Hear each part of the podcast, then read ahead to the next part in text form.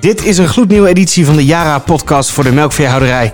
Vandaag hebben we het over eiwit. Hoe kun je het eiwitgehalte in de kel beïnvloeden en hoe weet je hoeveel eiwit je er überhaupt in krijgt?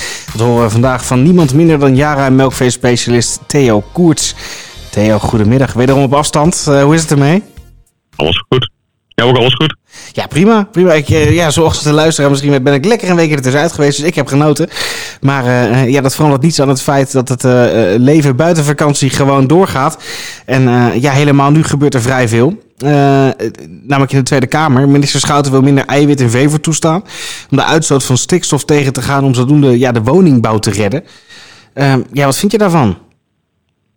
Nou, de woningbouw redden vind ik een hele goede zaak. Dat is in ieder geval perfect. Het uh, probleem is een beetje dat het nu met een maatregel gaat waar ze zelf ook al, uh, minister Schout, ook al niet zo gek van is, maar ze heeft geen betere. Ja, en de boeren die zijn er toch wel uh, behoorlijk in opstand gekomen. Gisteravond reden ze al met, met z'n allen naar Den Haag. En toen waren er toch best wel heel wat boeren bij elkaar. het valt nou, vandaag is er weer acties. vandaag rijden ze weer naar diverse plaatsen toe, al is het dan wat minder uitgebreid. Maar ze hebben in ieder geval wat ze het allerbelangrijkste vinden is dat de diergezondheid uh, komt in gevaar. En dat is, uh, daar hebben ze de meeste acties tegen. En dat, dat is ook zo. Dus dat is, het is ook, uh, diergezondheid is dan het belangrijkste. Ze willen wel helpen, ze willen stikstof wel helpen terugdringen. Daar willen ze ook wat maatregelen voor uitvoeren. Alleen de koeien en de kalveren moeten er niet ziek van worden. Dat, is, dat vinden ze het belangrijkste. Ja, feit blijft wel dat uh, boeren weer eens de dupe zijn van uh, een sector die, die eigenlijk niks met, met ja, het boerenbedrijf te maken heeft. Uh, dus er moet minder eiwit in het voer. en dat gaat volgens jou, jij zegt dus dat dat ten koste gaat van diergezondheid. Maar inmiddels is wel bekend dat als je een paar procent minder eiwit voert, dat dat op zich ja, nauwelijks effect heeft. Dat de dieren gezond blijven, de melkgift goed blijft. zijn deze maatregelen dan, dan buiten proportioneel? Nou, dat klopt op zich wel. Bij uh, wordt er nog wel eens een keer uh, bij hoogproductief melkvee. En vooral als er veel gras gevoerd wordt, wordt er wel eens een keer aan de veilige kant met eiwit gevoerd. Dat is ook helemaal, helemaal logisch. Kijk, als je eronder komt, dan gaat het ook echt ten koste van de productie. Maar het grootste gevaar zit hem toch bij droogstaande koeien en bij jongvee. En vooral droogstaande koeien die te veel uh, energie binnenkrijgen en te weinig eiwit, wat dan straks niet meer mogelijk is, omdat je geen soja mag voeren, ja, dan loop je toch het risico dat die gaan vervetten. En uh, beesten die afkalven, die vervet zijn, die, uh, die nemen te weinig ruwvoer op. En die gaan vet afbreken. En bij dat vet afbreken komen er kartonlichamen in, in, het, in het bloed, waar de koeien zich, ik weet nooit hoe je het precies zeggen moet, ik zeg altijd, dan worden ze sloerig. sloerige, koeien, sloerige koeien die vreten slecht, die nemen weinig ruwvoer op. Dus dan gaat het uh, na het afkalven, wanneer uh, ze eigenlijk uh, verschrikkelijk veel moeten vreten, dan gaan ze echt in elkaar zakken. Dan vreten ze minder ruwvoer en dan krijg je dus die neerwaartse spiraal. En dan krijg je dus zieke beesten. En daarbij is nog bij het afkalven, die kalveren die komen eruit, die hebben ook te weinig eiwit gehad om te groeien. En die zijn dus ook slap. Dus daar heb je dus ook weer een boel problemen mee. Dus, dus het is in principe vooral bij, bij, bij de droge koeien en bij, bij het jongvee, ook jongvee wat te vet wordt en dat gaat afkalven, ja, dan krijg je ook problemen. Die doen precies hetzelfde. Die gaan vet afbreken. Krijg je ook die kartonlichamen die in dat eh, bloed gaan rondspringen. En dan gaan ze zichzelf eh, opbranden als het ware. Die gaan heel snel uh, mager worden en produceren niet goed.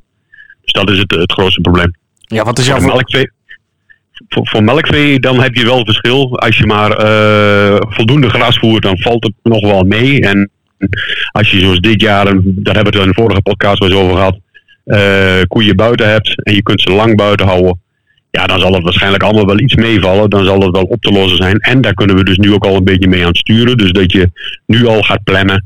En ik zag net in een, uh, in een uh, verhaal ergens op, op, een, op een site. Hadden ze een poll gedaan en er zijn heel veel boeren zijn er nog niet mee bezig. En dat is denk ik toch wel een goede zaak. Ondanks alles wat er beslist wordt, om daar toch alvast op voor te sorteren. Om te zorgen dat je kolen gaat maken, graskolen gaat maken met die hoeveelheid eiwit die bij jouw rantsoen past. Ja, wat is jouw verwachting? De, eh, volgens planning Schouten wil het eigenlijk vandaag nog de heen voor het zomerreces, zodat we op 1 september uh, ja, eraan verplicht zijn. Uh, gaat dat lukken of gaat er toch een onderzoek komen? Wat, wat denk jij? Nou, ik, ik, ik ben heel erg bang. Een onderzoek tegen de tijd dat dat klaar is, dan is het al 31 december. En dan is de periode al voorbij. Dus ik vrees dat het gewoon doorgaat. Maar dat is, uh, ik weet het niet. Uh, er kan nog uh, dingen veranderen. En ja, je, weet het niet. soms kan alles in de politiek en soms kan er niks. Maar ze was wel vrij vast besloten. Dus ik keek wel erg zo van, nou ja, wat er ook komt.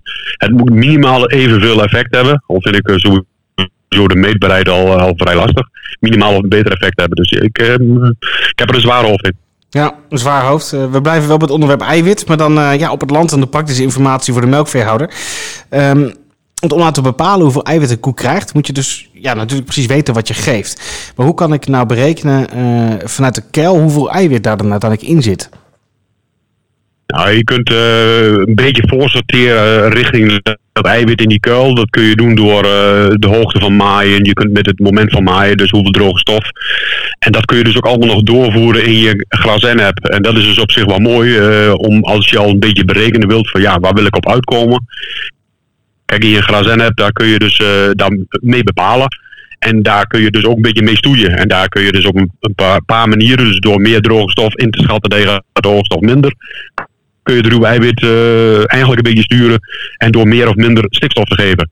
En als je, uh, ja, daar zijn ook nog dingen voor, getallen voor.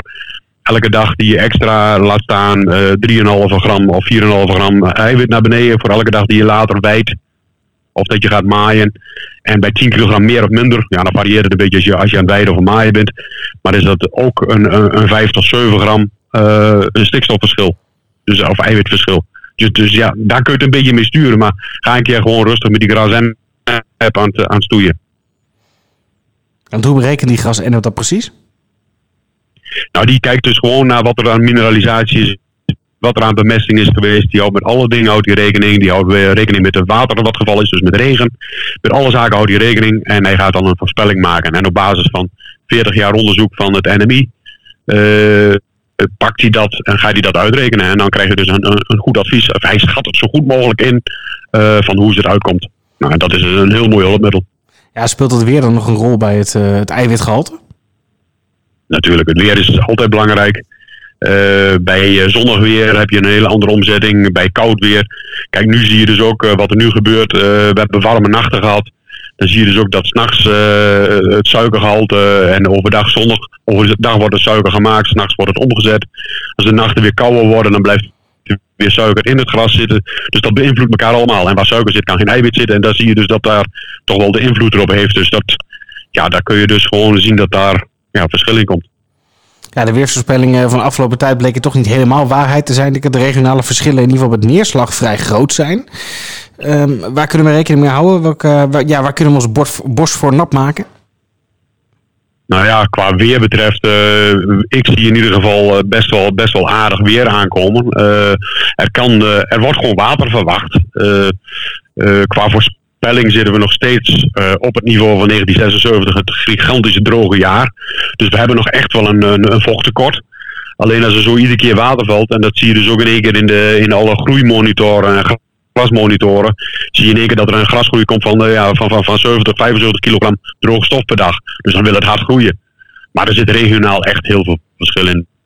Dus dat is, uh, het is heel moeilijk om daar echt een uitspraak over te doen. Maar het lijkt in ieder geval goed te gaan. Ja, je moet dus een, uh, ja, een beetje geluk hebben. Uh, hey, tot slot, ik wil nog even met je vooruitblikken. Uh, over een aantal weken, volgens mij 15 juli, hebben we een gast in onze podcast. Kun jij alvast een klein tipje van de sluier oplichten? Nou, dat is voor de meeste melkveehouders wel een, een bekende. Dat is Bert Philipsen, die bij van, van, van Wageningen. Onze grasgoeroe een beetje voor Nederland. En die Nou die hebben we uitgenodigd om mee te, te werken aan de, aan, de, aan de podcast. Nou, die wouden wel aan meewerken. Mijn vraag is van, goh, heb je een vraag aan Bert of wat dan ook, of aan mij? Kun je dat in ieder geval via de site www.jara.nl of www.jara.be kun je die vragen stellen. En daar zie je mijn e-mailadres wel staan. Kun je mij berichtjes sturen en dan gaan we daar verder mee aan de slag. Ja, voor vragen kun je dus altijd bericht bij Theo. Dat kan trouwens ook via Instagram, waarin Jara actief is. Ik zag deze week een mooie beelden voorbij komen uit België. Ik ga niet vragen wat er gedoe dat geweest is in deze coronamaatregelen om dat een beetje te organiseren. Maar het is jullie gelukt. Uh, fijn. Theo, uh, tot zover. Dank je wel. Um, we hadden het kort vooraf nog eventjes over een, een, nationale wedstrijd, of niet?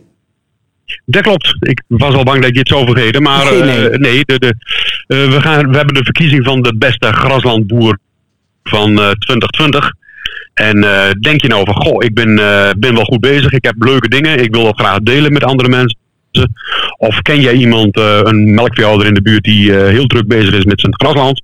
Geef die dan op. Uh, het is een, een actie van, of een, een, een, wedstrijd van veeteelt. Bij, op de site van veeteelt kun je opgeven, op onze site kun je opgeven. En ja, waarom zijn, doen we hier aan mee? Wij willen graag mensen motiveren om echt actief bezig te zijn met, met het grasland. en om daar wat extra aandacht aan te geven, doen we mee met deze wedstrijd. Maar geef je op of geef je uh, goede bekende op die druk bezig is met zijn grasland. Ja, dat kan dus via de website van Veeteelt of de website van Jara. Wist u trouwens ook dat uh, Jara een gratis nieuwsbrief heeft? Dat is uh, de Jara Gras Actueel. Die staat vol handige informatie en tips die u helpen bij uw graslandhuishouding. Dus ook via die manier kunt u op de hoogte blijven. Dat kan uh, gewoon via de website. Heel eenvoudig. www.jara.nl Theo, voor nu dankjewel en graag tot de volgende met Bert Philipsen. Helemaal goed. Tot de volgende keer.